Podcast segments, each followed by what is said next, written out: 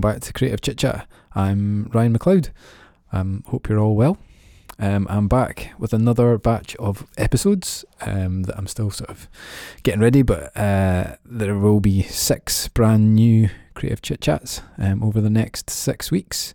And starting out this week, I've got Gillian Elizabeth of the Little Green Larder, so um, owner, founder, but yeah, it's a, zero waste, um, sustainable store that sells loads of great food stuff, but um, also products as well. And we talk a lot about that in the in the episode and the, the sort of range of products and how Gillian selects those and um, yeah, what standards she holds um, close to her heart um, in order to for a more sort of sustainable future, um, for a more sort of equitable and, and ethical future as well. And and it's really interesting, even just like the our bestseller, so the the vegan pick and mix. We talk about that and how just making a few choices, just just changing a few things in the way that you purchase from suppliers means that you can make a whole range or a, a whole offering um, much more accessible to a much broader audience. Um, so yeah, the, I mean, there, there's loads in this episode.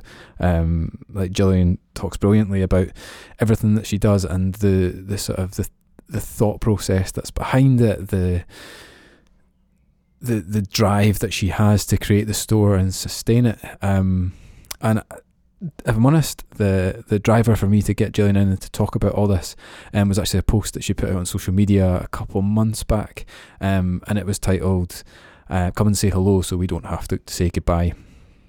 The the shop was going through a real difficult point, um, and I think I mean, we talk about the, the sort of the peak and the trough, um, sort of during and then post sort of pandemic and lockdowns and that sort of stuff, and how local businesses have seen that sort of did see that rise and that spike when everyone was focused on, on buying local and um, yeah was was at home I suppose. Um, and then as things started to open up we started to broaden out and, and maybe didn't focus quite so much and support those local businesses. And that is starting to see that effect I mean and it's hitting places really hard. Um, and I think we talk about it in the episode I can't remember if it's it was in there or before we chatted about it but the, just the sheer volume of sort of sustainable, um, zero waste and eco focused businesses that are having to close of all over Scotland, all over the world. Um, just because it's such a, a difficult time to, to, to run and sustain a business. Um, so we go into into all that. Um, yeah, it, it's a fantastic episode, and actually, I regret not moving the, the bit where we talk about all the buzzwords, all the terms right to the front. But Gillian talks brilliantly about sort of her understanding her her perception of all these sort of terms that are flying about at the moment and sort of marketing and all that sort of stuff. So, but yeah, I, I realize I'm I'm absolutely rambling on here. Um, yeah, just listen to the episode for yourself. Um, but before we get into it, um, there is now a way to support the podcast. Um, if you'd like to buy me a cup of coffee, um, it's ko-fi.com forward slash ccc Dundee. Um, and yeah, it's a way that you can help me continue to put great people in front of the microphone. Um, but yeah, let's get into this week's episode. This is Gillian Elizabeth, owner of the Little Green Larder. So, um, I originally, when I left school, I went to college to study beauty therapy, um, doing massage and nails and waxing, and I did really enjoy that. But I really started getting into makeup and enjoying that more. So I then studied for another two years in makeup artistry and then um, after I left college, I just started working as a makeup artist. So I was doing a lot of photo shoots. Um, me and one of my friends, actually, Kirsty, we ran a boudoir studio. She did all the photography and I did all the hair and makeup. Um, and then I would do loads of weddings. I did over, I would say, over 400 weddings. Um, that became my main thing that I was working on weddings.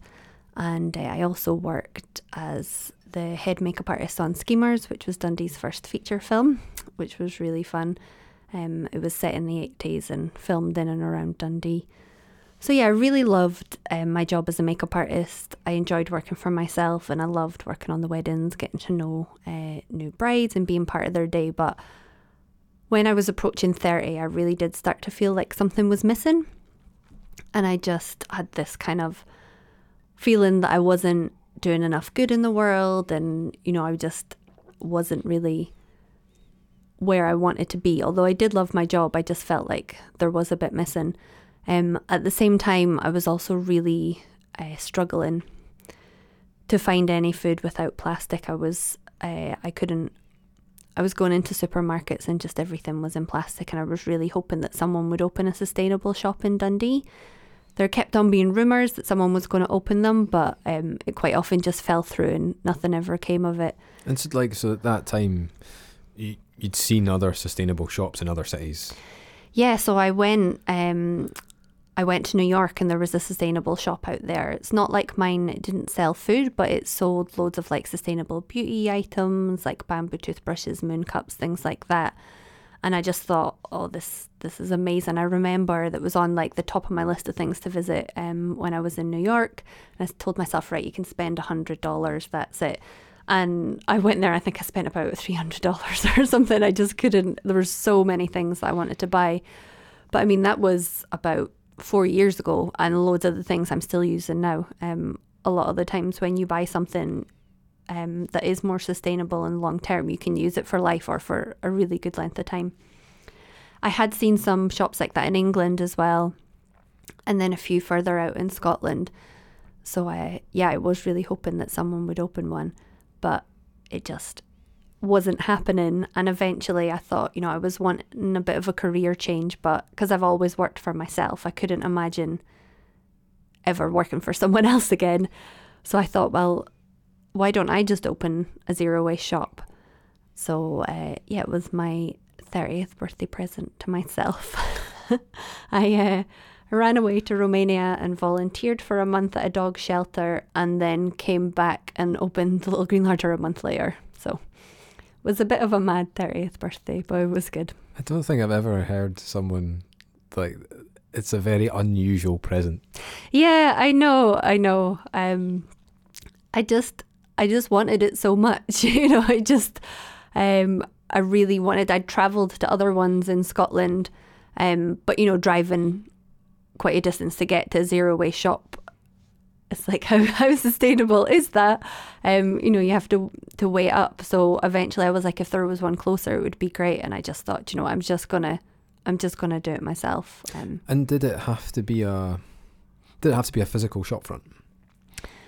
For me, it did because I just think online is kind of tricky when it comes to all of the loose foods. You know, I mean, um, we've got over 300 refillable items, and there really does need to be a physical place that people can come and bring their containers and fill up. Uh, we do offer, we do do deliveries as well, where we'll deliver them out to people in paper bags. Um, but for a lot of the people that are close by the shop, it is just you can come and there's so much choice, and you can just fill up your containers. When yeah, when you say you, you gave yourself the present, yeah. was that the the permission? Was that the the lease to a shop? Like what what was that?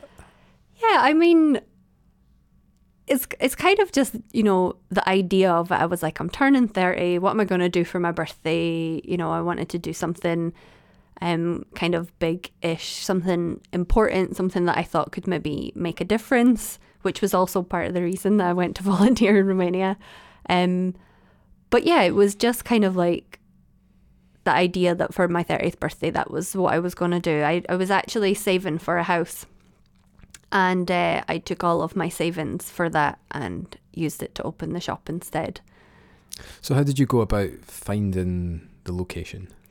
So, for me, it was either going to be the city centre or the Perth Road. Like, I wanted somewhere central, somewhere like lively, that there was a lot of other independent shops. Um, and somewhere that, you know, people are passing by quite a lot and would notice and think, oh, what's that? I'll go in there.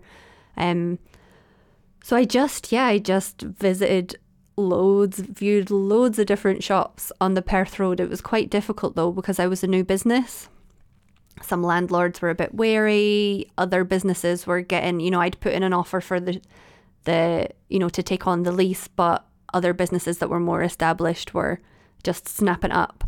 And uh, my business advisor, Michelle at Business Gateway, I was quite disheartened, and she kept on saying, Gillian, the perfect shop is going to drop in your lap, and you're going to think, I'm so glad I didn't take all these other shops that I really wanted. Um, and that happened because uh, where we are now, somewhere else, another business had taken on, but it had fallen through at the last minute. And my estate agent phoned me and said, Oh, this is available. And I was like, I am on my way. Don't let anyone else see it. I'm taking it. And uh, yeah. So, I took it. as it was the, the perfect shop. Yeah, um, definitely. What were the requirements for you as a as for setting up the business? Um, I wanted it to have nice big windows so that people could see in. I wanted it to be quite spacious and just ideally not needing a lot of work done. Um, have like a good amount of wall space so that we could fit everything out. And also, it was really important to me um, that there wasn't stairs to it so that we can be wheelchair, wheelchair accessible. We do have a very, very small step, it's like an inch, um, but uh, it's been tested with quite a few wheelchairs and it's uh, it's good for it's mean, it- still accessible. It is a big consideration because there's so many buildings in cities that, that just haven't been adapted or are really expensive to adapt. Yeah, um, that's it. it's just not a consideration. Yeah, I definitely wouldn't take somewhere that had stairs. One of the, you know, one of our core, values is that we're accessible um, to everyone um, and that we're inclusive to just everyone. So, yeah, that was really important to me that we didn't have stairs so that we wouldn't have to, you know, stop people from coming in. Okay, well, I mean, since you've mentioned core values, Yes. let's talk about them. Um, so what at that point, or I mean, yeah, at that point, what what were they? What was really the, like important to you at the point at which you were setting everything up? Yeah, so back then I don't think the core values were as formed as they are now because back then I, you know, it was all just an idea, but it was just so important to me that we were accessible, that all the staff was friendly and kind, um, and that we were inclusive, and that we were just trying to be as sustainable and ethical as possible. Um, I do find we do sometimes get feedback that people think that we are a vegan shop, so that you can on, you know you can only come in if you're vegan. However, I always use our vegan pick and mix as the best example for that because it's inclusive for everyone. It's sweets. Who doesn't like sweets? They're vegan, so if you're vegetarian or you're vegan, you can eat them because there's no gelatin, um, there's no shellac, there's no beetle shells, things like that, um, which you do find in other sweets aren't in ours. Um, also, people from different ethnicities can eat them again because they don't have the gelatin in them. If people maybe have a dairy intolerance, then they can eat our sweets, and then also everyone in between. So they are more inclusive than a bag of Haribo or you know what I mean, some strawberry laces from a supermarket because you're not cutting out anyone. So I do find to me that a lot of the vegan things are more inclusive. Also, we don't buy in special vegan rice or pasta or lentils. They just are vegan because they're rice and pasta and lentils. So, yeah. Cool. And I mean, so the products that you choose. Yeah. Um, obviously, you've got the, the food side of things, but you also have um, like lots of other ranges of, of products. Yeah. So, what? How do you make those decisions about what is right for your store, and how do you go about sort of sourcing them? Yeah, so for me, I um we only work with um other businesses and wholesalers and things that have the same values as we do. So I have had companies approach us before and say, "Oh, we'd love you to stock our products." Um, and we can, for you, we can do them without plastic. But to me, that's not good enough because they should, if they can do them for me without plastic, then they should just do them for everyone without plastic. So there's been a few local businesses that just haven't made the cut because although I understand that they're trying for us, I I just think they should if they can make that change, they can make it across the board. So we do go for people that have the same values, people that are, you know, working really hard to be as sustainable as possible. Um our very first supplier that we ever had was a lovely young girl called Amelia. Um I think she was 11 when we first started working together when I first opened the shop. Don't quote me on that. Um, but yeah, she runs Smelly's soap and she's like a big advocate of selling our shampoo bars and our soap bars instead of things in uh, plastic bottles. And she's worked really hard to try and find the most sustainable products that she can and produce the soap in the most sustainable way. It gets wrapped in paper instead of plastic and things like that. Um, so to me, businesses like that stand out. We also work with Bad Gal Butcha. Heather uh, creates the most amazing kombucha that you've ever tasted. I hated kombucha until I tried hers. Um, it's also great with a little gin in it if you want a wee cocktail. Um, so yeah, when we first started working together, it came in the glass bottles with just like a, a flip off cap. But now she's totally changed it. They come in bottles with screw tops. We collect all the bottles back. She takes them back, sterilizes them, refills them with kombucha, and puts on a new screw top.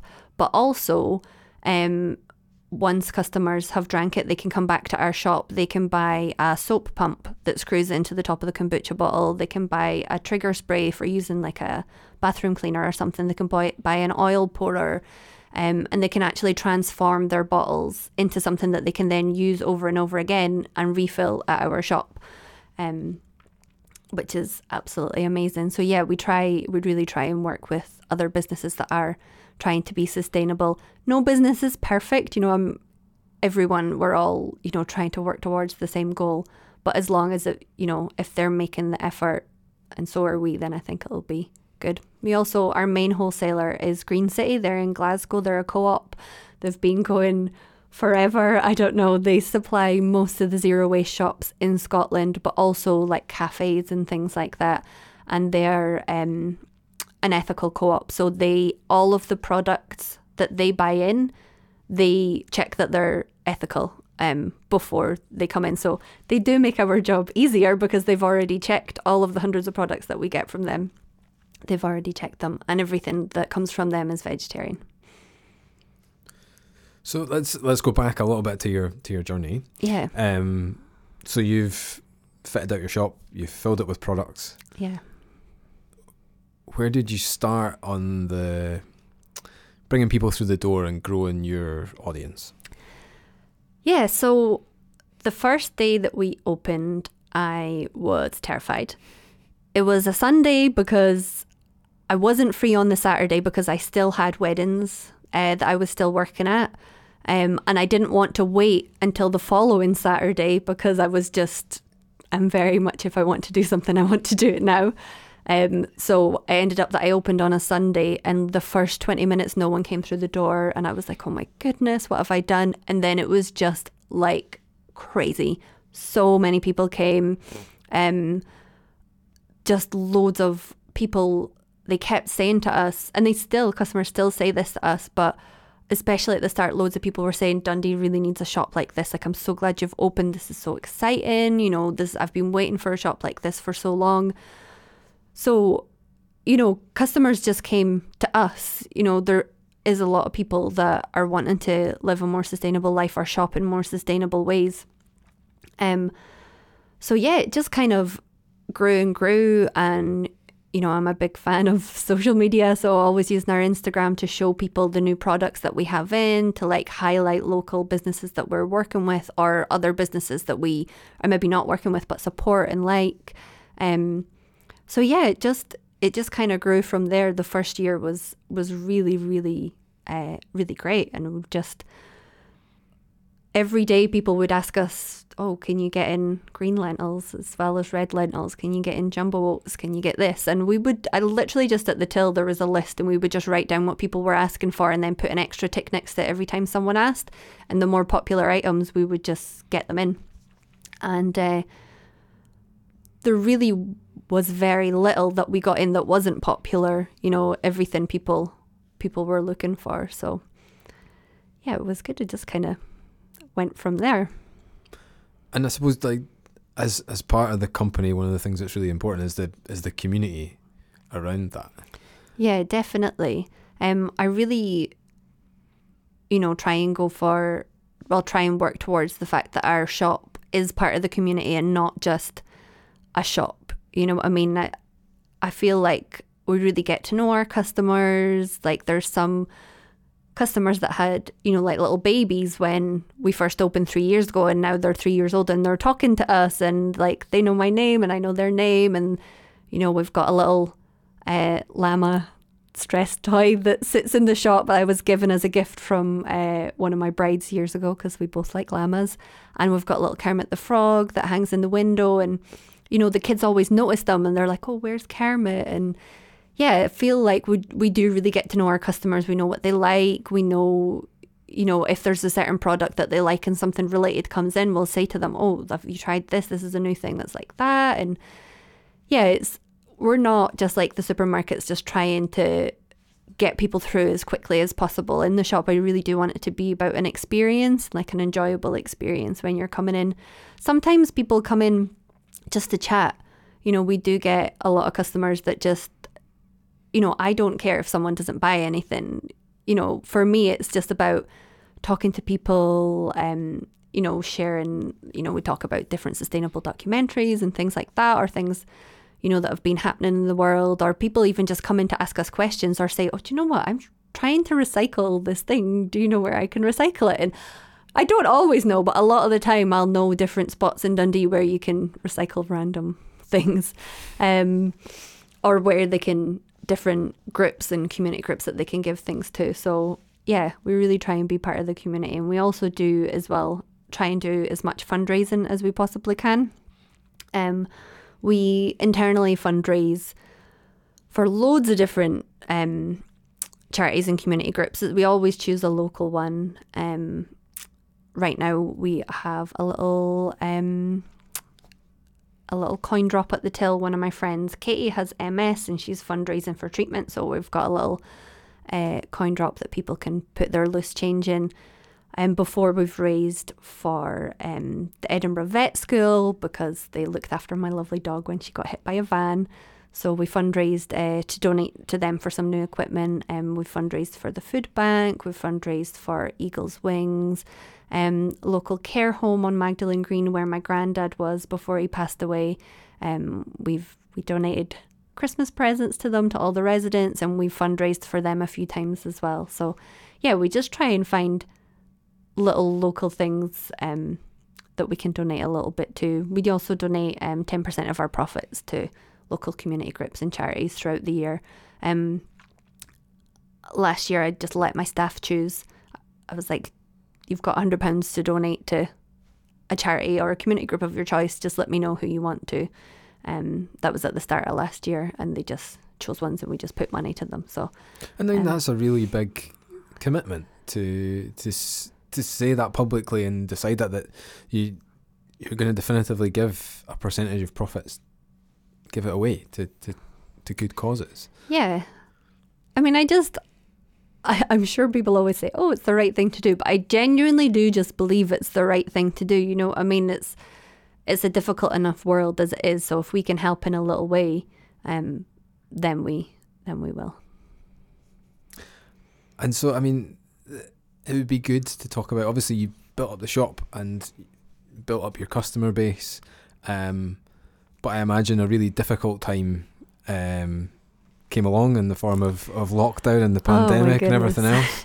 Um, yeah. And you might be sick to the back teeth of, of talking about it, but I'm kind of interested in how, as a as a shop front on a high street, essentially, like that, how did you deal with that? That I mean, quite a a harsh and quick change to, to how you operate a business, I'd imagine. Yeah, I mean, it was back then. You know, when I first opened the shop, we were open seven days a week, and I had one staff member that worked um, between like eight to 10 hours, and I worked the rest of the time, um, which I loved. And, you know, was part of the reason that I managed to build up the shop because I didn't have staff, you know, loads of staff to pay. Um, so when COVID hit, it was just me and Jack. Um, who was my first employee, also my lovely little cousin who worked for me. Um, so it was really stressful because it was really, really busy to start with. Um, we because we buy things in bulk, we buy 25 kilo sacks. So loads of people were really worried and stressed that they couldn't buy food, and we had all this pasta and rice and you know, long life food that people can buy that can sit on their shelves and they don't have to worry all the dried chickpeas, the lentils, broth mix, things like that. Um, luckily, we didn't have an issue getting fruit and vegetables in over lockdown um, from our local suppliers. So, yeah, it was really, really busy. Um, it actually got too busy to the point that we I decided to close the shop to customers and we would just do click and collect and delivery. Um, because it was just it was just getting a bit too stressful. Um, with people coming in the shop and maybe refusing to use the hand sanitizers and things like that. It was all so uncertain. Um, so we decided the you know the safest thing for our staff and our customers was to close um, because there was only two of us. If either of us got COVID, then we would have to actually close. Uh, so we thought it was just safer uh, to do click and collect and do deliveries. So we did deliveries um, with a company called ZippyD, but they've since closed. And we just did click and collect. And when I say click and collect, I mean I our website wasn't up and running properly then. So people would just message us through Facebook what they wanted or come to the door with a list um, or they could phone us and uh, we would just take a card payment at the door. Um, so we started doing that. We started doing the veg boxes and the grocery boxes. So fruit and veg box is just a mix of fruit and veg, and then a grocery box is half fruit and veg and then half like dried food, or they might get an oat milk in it, or like a tin of chopped tomatoes. Uh, you don't get to choose what's in the box. It's different every time.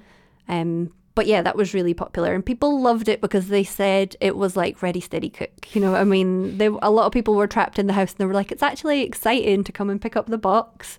And then go home and see what there is and decide what you can eat. And a lot of people said like it opened them up to new foods that they hadn't tried before. And then on a Saturday, we would do our window shop where we would fill the window with cakes and bread and people would queue up it was crazy. Queue right around the you know around the corner of the street so that they could get their bread and their cakes and that was really really popular. Um so yeah it was crazy. I have contact dermatitis i have loads of allergies so my hands were completely breaking out from using hand sanitizer all the time and we were it was very stressful because i ended up being in the shop a lot more. A lot of the time you know the deliveries were so busy me and Jack were both in working together, trying to pack up all the boxes. Alice, um, who works for me now, but she was volunteered with us from the start. Um, she would come in and help as well. Like some, some of my friends would even just be like, "Can I come and help you today? Like I'll just sweep the floor, or just let me know," because a lot of people were stuck at home and didn't have anything to do, and we were totally rushed off our feet. So we did get a lot of help from our community, and you know the people around us, so that was great. But then yeah, when when things started to open up again, it just wasn't quite the same. It did just start to get a little bit quieter. Um, I think people were very anxious. It was, you know, such an unknown time, you know, regardless of what your thoughts on COVID are it is unknown for a lot of people. At the time, there was a lot of people that were nervous to go out, and not even, I don't even mean people that were nervous of COVID. There was a lot of people that had been so isolated in their house by themselves, not around their friends and family, and then they started to get anxious just about going outside. You know, not because they were scared about catching COVID, but because they had been isolated for so long, it affected so many people's mental health. So, you know, I think it was just really, really quiet on the Perth Road once things started to open up again. And a lot of, you know, a lot of shops, um, cafes, restaurants, a lot of people I think were finding that it just wasn't the same as it used to be. So the first year of COVID, although very stressful, was very busy, which is great because at the end of the day, I just wanted to ensure that I could pay my staff. And then I got another staff member, Flora, um, who's lovely, and you know, it was important to me that I kept their jobs. I had to pay the rent, pay all the suppliers and things like that. So it was great that we were busy so we could keep on doing that. But then, yeah, it did start to get a bit quieter once things opened up. Yeah, and I think as well there was the the point at which we were all sort of stuck at home, you you sort of maybe you have a little bit of disposable income, and you decide, oh, okay, well, I'll make some different decisions to what I have done before, or maybe I will focus like and and I suppose you see like if you were to go out for your, your walk, your one hour walk, and you see that everything is closed, and that really hits home that I need to support the people that are around me. And then when there are the the world opens up and you have m- like much more choices, Yeah. then that sort of fades away to the back of your mind, I suppose, and you focus on on other things, and that. I mean, I'm sure that's not the, the only factor, but to me, it felt like a, a big contributing factor to the, the choices that I made during that time and, and other people that I know made. Um, and I, I suppose it's your business is like a direct correlation to, to that and, and the sort of the real sort of peak and trough of, of sales at that point. Yeah, definitely. I think, like a lot of people were at home, so there was this huge focus on supporting locally. So people did have more time to think, oh, actually, I do want to support all the local businesses. Like, I would want to go here and I want to go there. You know, a lot of people were furloughed or perhaps working from home, working less hours, and had a, a lot more time to, you know, look into what's going on locally, nip by and pick up a click and collect and things like that. Whereas now, people are back to work and life is busy and sometimes it is just convenient to on the way home stop by a supermarket if it's right next to where you work and things like that so yeah i do think that has a lot to do with it Yes, I suppose now we're we're at this point where the the cost of living has increased massively, um, whether that's through sort of food prices, energy bills, I mean everything else that um, we've just seen such a, a rise in that, um, and that affects your choices. That affects your ability to to make those choices, um, and I think there is a sort of there's definitely a correlation between the the ethics of the choice that you make and the the income or the the, the money that you have to spend on things. Um, and I suppose like that um, the shop again is is probably affected by that, but then also you have a job to try and convince people that you can make better decisions and you can make a difference by making these choices if you have the ability to. yeah definitely it is you know a really tricky time right now in the world because that's it the cost of living has really increased and i do think one of my difficulties at the start of the year was increasing prices in wholesalers and I tried really hard not to increase our prices but then that was quite detrimental to the business and I realized if we're going to stay open I am just going to have to go you know with the increases that the you know all most all of our suppliers wholesalers have had to put their prices up because their prices have went up. Um so that was, you know, a bit of a worrying thing for me. But what we've decided to do is we've chosen 10 staple items. So, like a pasta and a rice, a few spices, uh, carrots. We also have um, a Mooncup as well.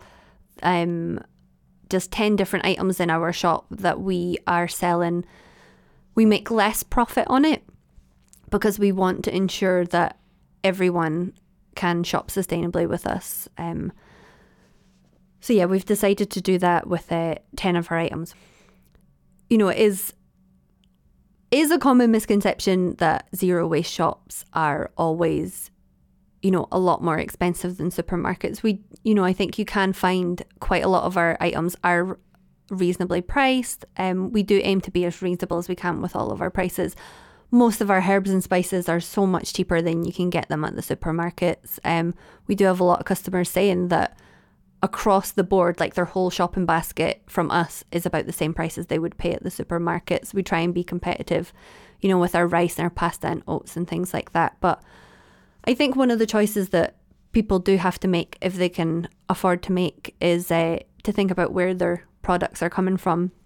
And one thing I always talk about some people sometimes say oh you know why is it that this product here is a little bit more than it is in the supermarket but i always try to say to people you know you shouldn't be asking why is this more you should be asking why is it less at the supermarket because if you think about rice that has been planted in a paddy field somewhere um, on a farm. The farmers have grown it, someone's harvested it, someone's dried the rice out, someone's packaged it up, it's flown across to the UK um, or comes by ship and then is sent to a supermarket. Now, that's, you know, you could count how many people have worked on that. Easily between five and 10 people have worked to get this bag of rice to you. And if you're buying it for such a low, low, low price from a supermarket, it just makes me wonder how ethical is the farm? Are the farmers getting paid enough by the supermarkets? Are the workers in the paddy fields, like what rights do they have? Are they getting paid a fair wage? In our country, there's laws to make sure that we all get at least minimum wage and fair wages, good working conditions, but these laws aren't always there in other countries. So for me, it's about buying things that are sustainable, not just on the fact that they're not coming in plastic, but they're ethical as well. The workers are getting fa- paid fairly. I have never ever tried to haggle a supplier down. I never ask my suppliers for discounts. I never say if I buy a hundred, will you give me money off? Because that's not fair on the supplier, the people that have put in the time to grow the product, make the product, and supply the product. Whereas a lot of bigger supermarkets do, you know, smaller independent shops, sometimes we can't even buy products from wholesalers um, for you know we can't buy them as cheap as some supermarkets sell them to customers because they're buying in millions so manage to haggle the price down. But we're buying sometimes in tens 20s and hundreds. So it's a it is a difficult one because i completely understand there's so many people living living in poverty. It's you know is really difficult. Sometimes you just need to make a choice so you can put food on the table and that's never going to be judged. But if you maybe do have a little bit more disposable income and you can make these choices, or even, you know, I always say it's not about one person being perfect or a small number of people being perfect. It's about everyone collectively trying together. So maybe you could come and fill up your herbs and spices at us because they are a little bit cheaper. You could buy our 10, you know, sustainable, lower priced items. We don't expect everyone to be buying everything from us um, or from other, you know, sustainable independent shops. But I think it's about everyone just doing a little bit where they can. Yeah, because I mean, I remember from your uh, your Pecha talk, you said if if people can do anything, they could reduce their their meat intake. Which yeah, would have a massive, potentially have a massive impact if we did. That's it. Yeah, that is that's a little bit of a touchy subject with a lot of people, but I do. Um, there's an amazing book called How Bad Are Bananas? Bananas are not actually that bad. Um, but it's basically the carbon footprint of everything. And when you break it down, a veggie burger's carbon footprint is a lot, lot lower than a cheeseburger with meat's carbon footprint. And I'm not here, and my shop isn't here to tell people to go vegan. I'm not here to tell people to stop eating meat, um, to stop eating meat. But, you know, I think if people perhaps eat less or, you know, even if they're just buying a vegan chocolate bar, not even thinking about it, or buying our vegan sweets, you know, it is better for the environment. Um, it's a lot less of a carbon footprint. If you think about it, for the cow to have to get to adult age, like how much um, soy or crops that they need to eat in order for them to get to the adult age to then be slaughtered and become a cheeseburger. Um, you could kind of cut out the middleman and just eat the soy and the crops yourself, and it saves a lot of land, it saves a lot of water, you know, all the carbon production for for getting there. Um, so yeah, I do think that's a big thing that people can do, but it's I also I'm not here to say everyone you have to become vegan now. I I don't for me for me being pushy and trying to tell people what to do is just not what I'm about. I am here to provide people with the sustainable choices. I always think that, you know, part of my goal in life of having the little green larder is to just feed vegan pick a mix to everyone. Um, a lot of people don't even realize that it's vegan and it is our most popular item that we sell in the shop. And I'm like, um, saving the planet a little bit of vegan pick and mix at a time. That's it, yeah. And like it's not a it doesn't need to be a binary choice, vegetarian or veganism. Like it doesn't you can Yeah. make better choices or more informed choices or more ethical choices around what you do, but it doesn't mean you have to do that for absolutely everything in your in well your that yeah that's it it comes back to one of our core values is that we are inclusive to everyone so you know we are not judgmental of anyone we would never tell people that they couldn't shop with us if they're not vegetarian or vegan of course not everyone's welcome at our shop um and you know people being flexitarian is getting really popular now and I think sometimes like that leads people being flexitarian, then pescatarian, vegetarian, vegan. You know, sometimes it is a scale. You know, very few people our age, you know, were vegan their entire life. Um, people that are vegan now, like it's always a scale getting there. So, you know, whatever people's eating habits are, they're all all welcome at our our shop. Um, so I mean I want to touch on we've, we've probably I should probably have done this right at the start. Yeah. But um there's a lot of terms that get sort of banded about. yeah. um, whether that's in advertising, packaging, or like companies' materials or whatever, um, or on the shelves that you see wherever you buy um, stuff.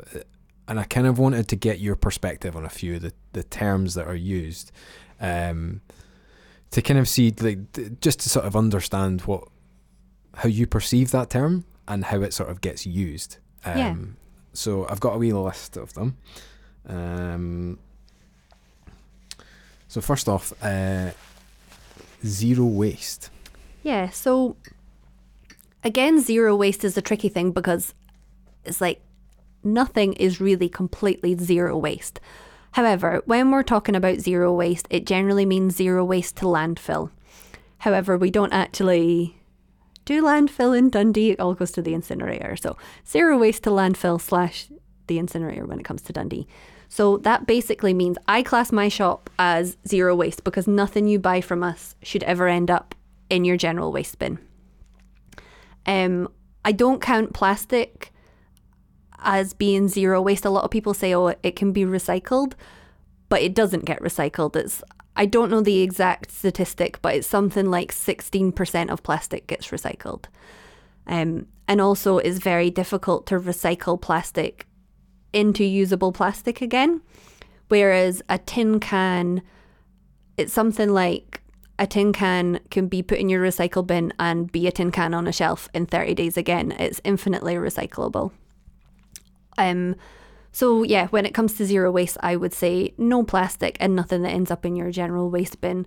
So paper packaging that can be composted, it can be used again. Like we have people bringing paper bags back to refill time and time again. Like I've seen a lady with her like Boots prescription bag that she's bought and like filled up with things. Um, you know, even people that have bought even like raisins in a plastic bag, they're they're bringing it back again. Now th- that's not zero waste, but they're reusing it. Um, so yeah, I would say nothing that ever ends up in landfill. Things that can be composted and things that can be very easily recycled or reused. Um, the next one we've touched on a little bit, but um, ethical. Yeah, so again, that's a bit of a tricky one because everyone's ethics are different. But I would just say, for me, when I'm thinking about things that are ethical, I'm thinking about what is morally right and wrong. So for us, all of our skincare, all of our laundry products are all vegan and cruelty free. They've never been tested on animals. Um, they don't have any, any animal products in them because to me that's unethical. I wouldn't want any animals to suffer for you know me being able to clean my kitchen countertop or something like that, or you know to have makeup and beauty products. I, as a side note, I'm just like they should test on humans because so many people would take the products for free and test them and give feedback. So that that should be a thing.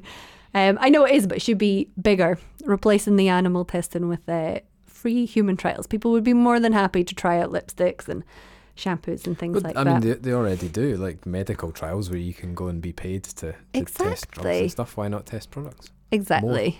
Um, and again, with ethical, it is, you know, we sell um, cotton tote bags uh, that we had made, and they were designed by a local artist. They were hand screen printed using vegan inks in Britain, and uh, the cotton that we got was like certified um, organic cotton that it was all in a facility that was sustainable, and they do like uh, checks on their workers to make sure that they're getting good working conditions, and they always have a report about this. So there's like a few different ethical things going on there. And for me, it is making sure that the workers are treated fairly and my staff as well is important that they're treated fairly and um, you know good working conditions and things like that. So,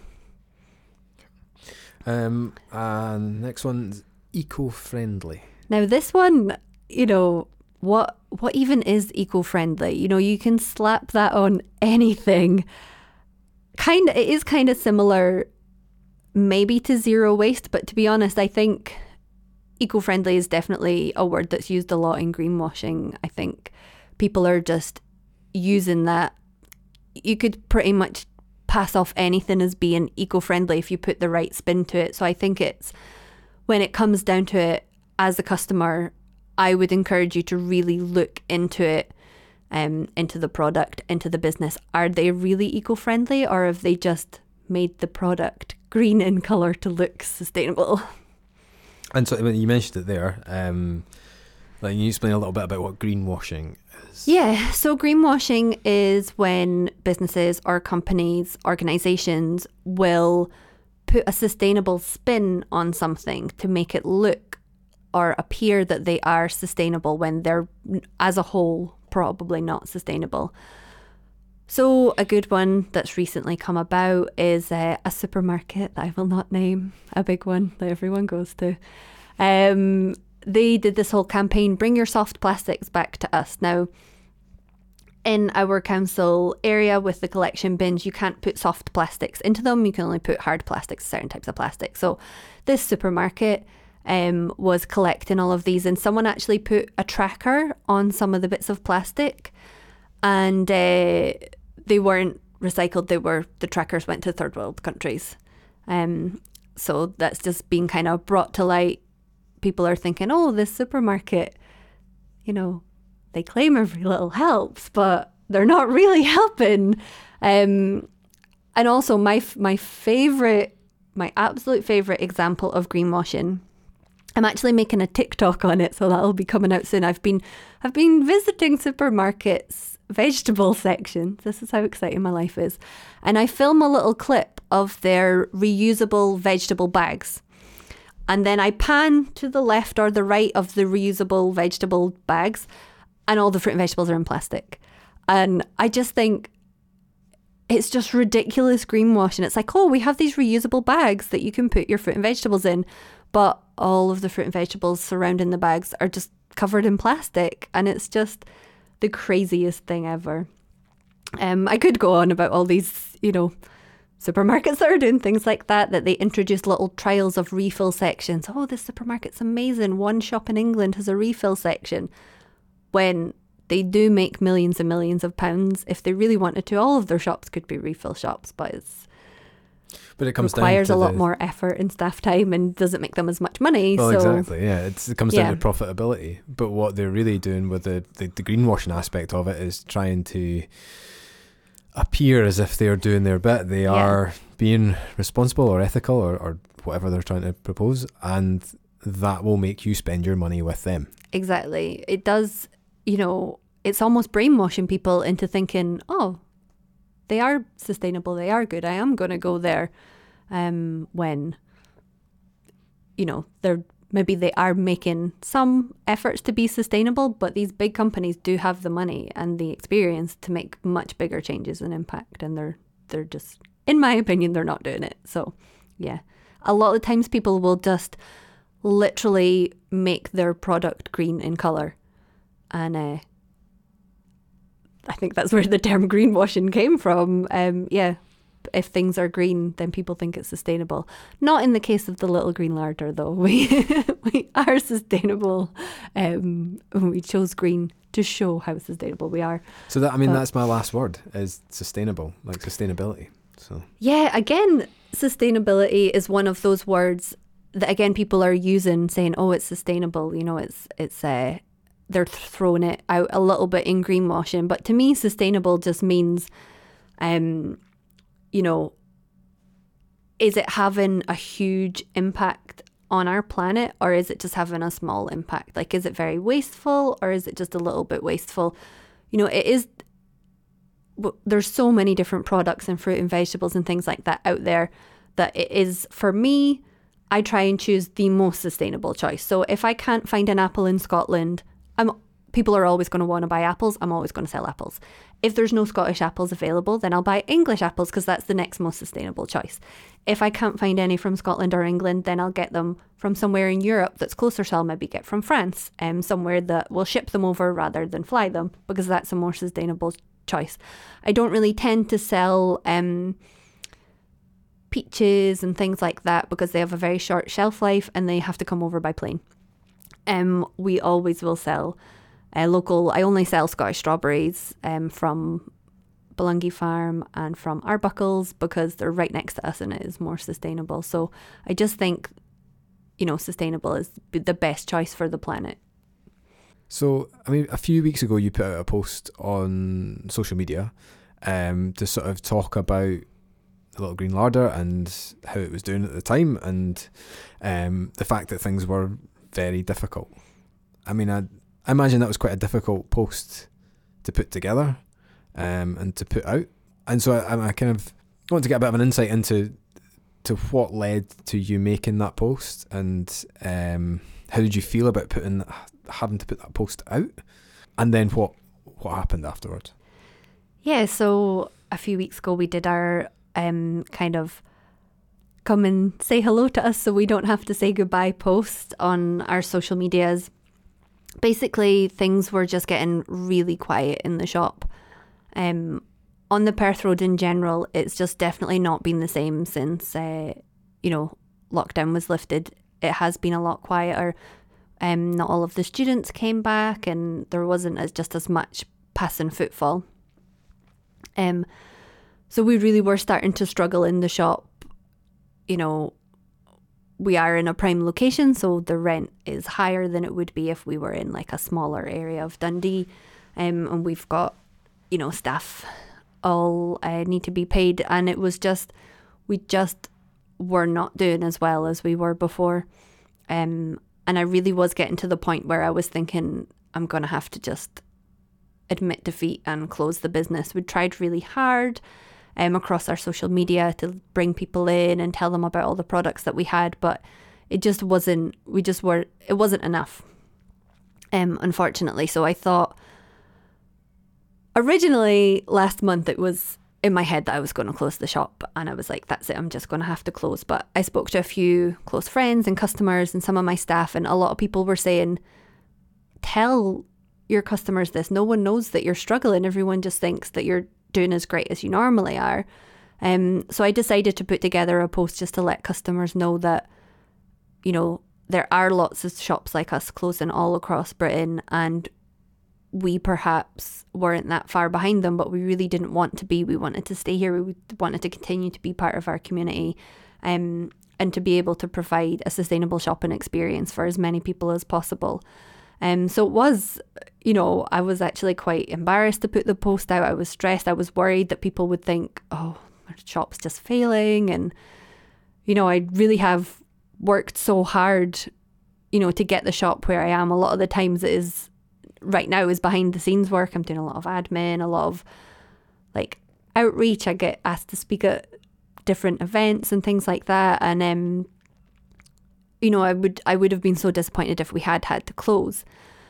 So we put out the post and so many of our customers came back to the shop. Loads of people said, Do you know what? I've been meaning to come here for ages, but I've just fallen in the trap of going back to the supermarkets and I don't even know why.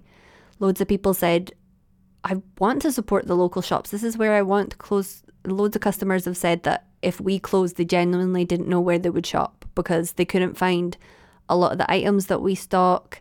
Um, they wouldn't be able to find them without plastic, and they would really hate to have to go back to the supermarkets.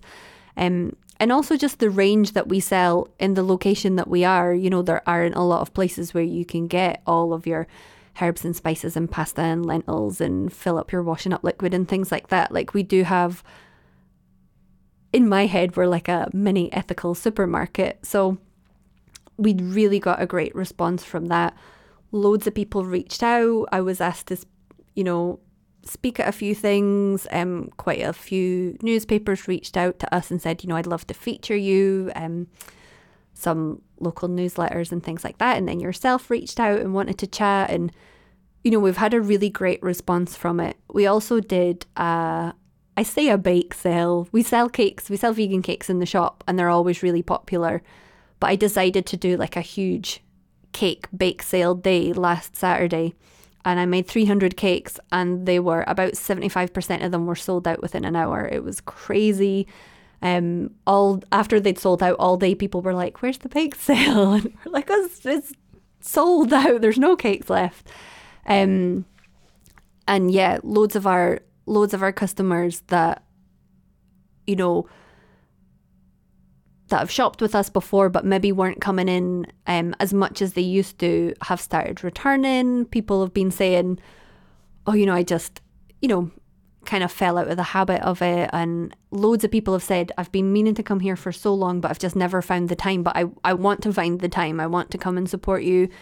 People coming in and saying, oh, do you sell this or do you sell that? And um, I wanted to come here and see if you've got it because I really want to support your business. So it is really I've been so just overwhelmed with it, and it has been this month has been absolutely amazing. We're it feels like we're back to the way that we were at the start. You know, there are obviously quiet times, but it has been definitely a lot better. So yeah, I'm glad I'm glad that I didn't just close. I'm glad that I, you know, said to the people in our community, you know, don't forget about your local independent shops. And also part of that post wasn't you know, it's not just about us, it's about all of the independent shops that are on our street.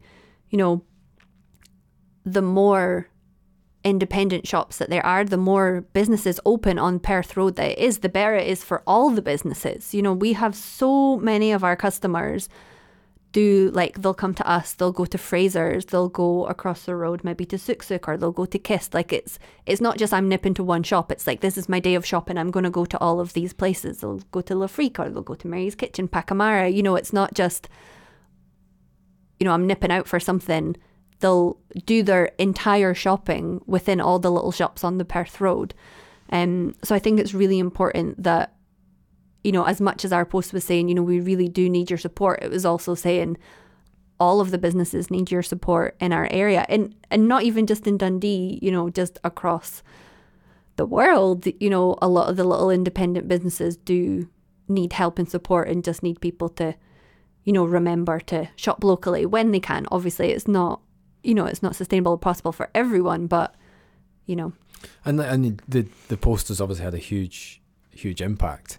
Yeah, um, definitely. It's like the, but you had to give the the honesty. You had to tell people exactly how it was, um, and I think we're in this age where social media can just be very glossy and positive and everything's great and everything's fine but actually it took a bit of reality and a bit of the sort of I suppose the, the severity of the situation to, to make people sit up and realise.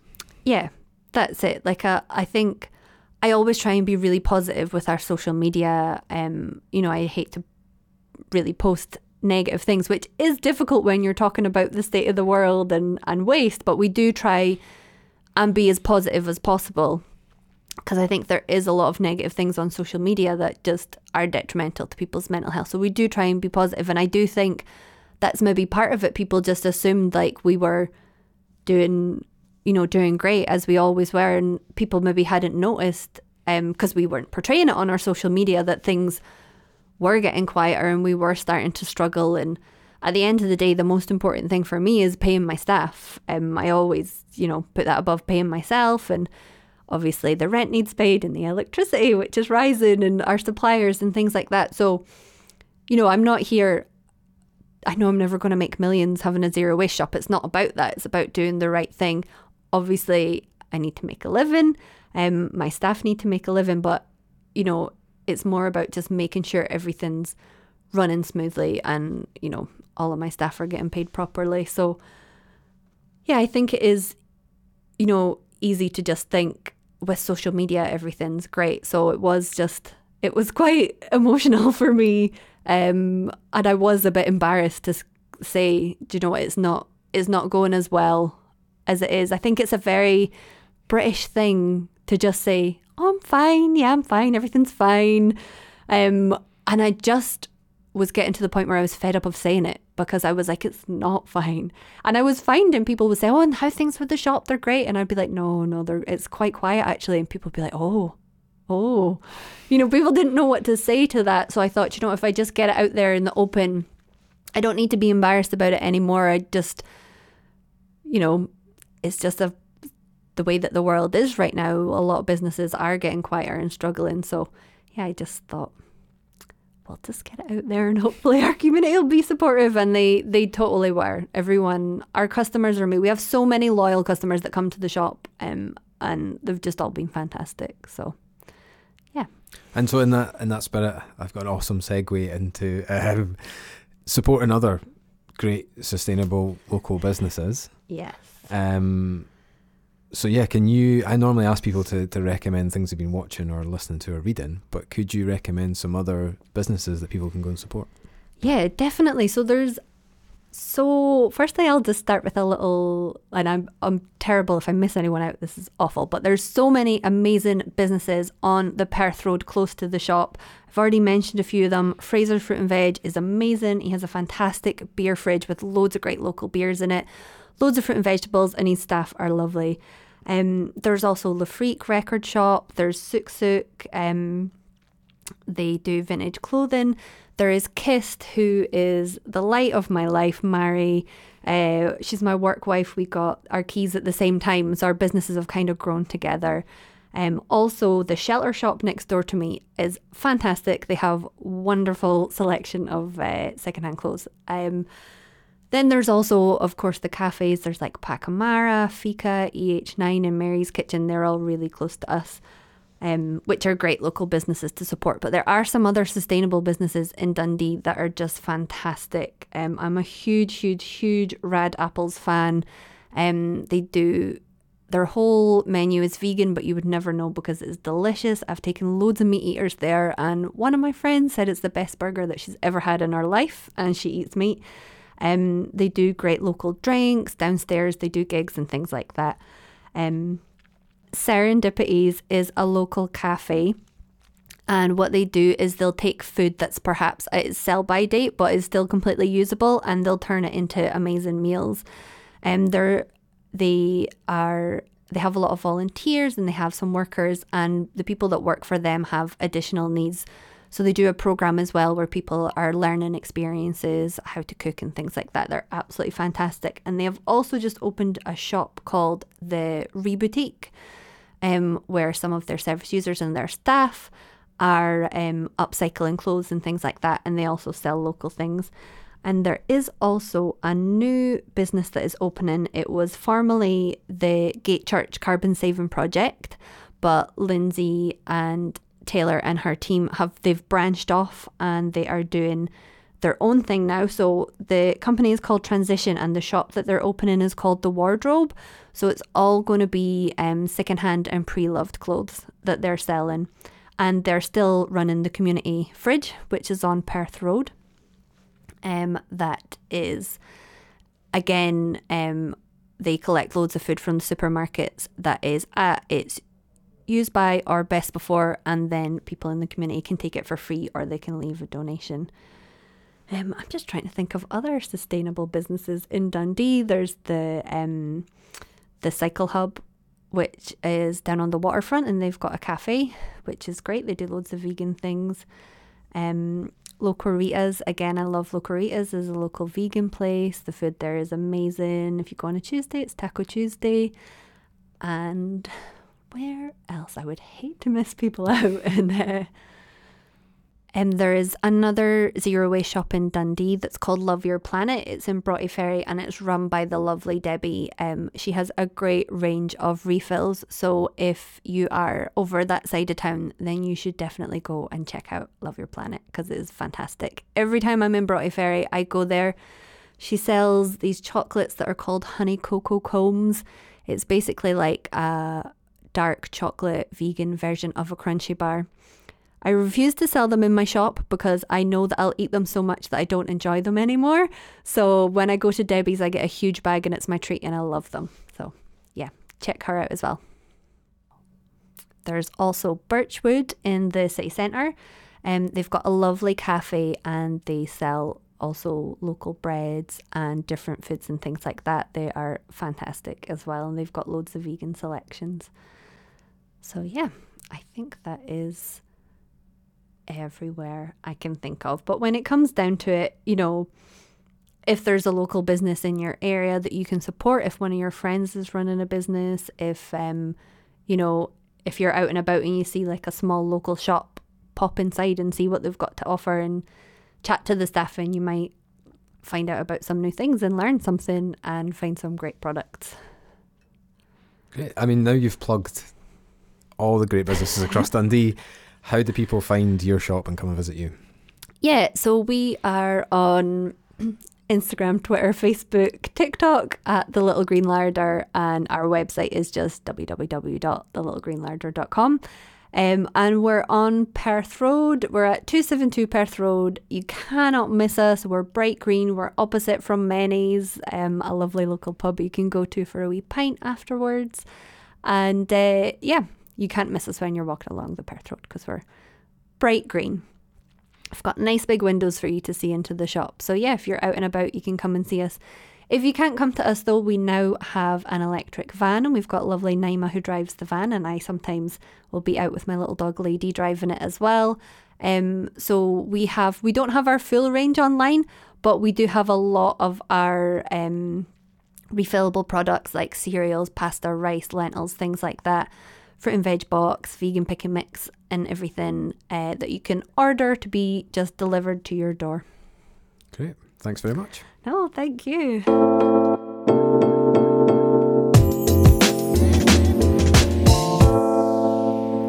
So thank you very much to Gillian for doing the episode and her amazing list of local Dundee businesses that you can support, um, especially in a sort of difficult climate at the moment. Um, yeah, go and check them out if you've not done so already, and go and visit the Little Green Larder in person. Get yourself some pick and mix. Um, yeah, that's pretty much it for this week's episode. Um, if you would like to support the podcast, you can go to ko-fi.com forward slash ccc Dundee and you can buy me a cup of coffee.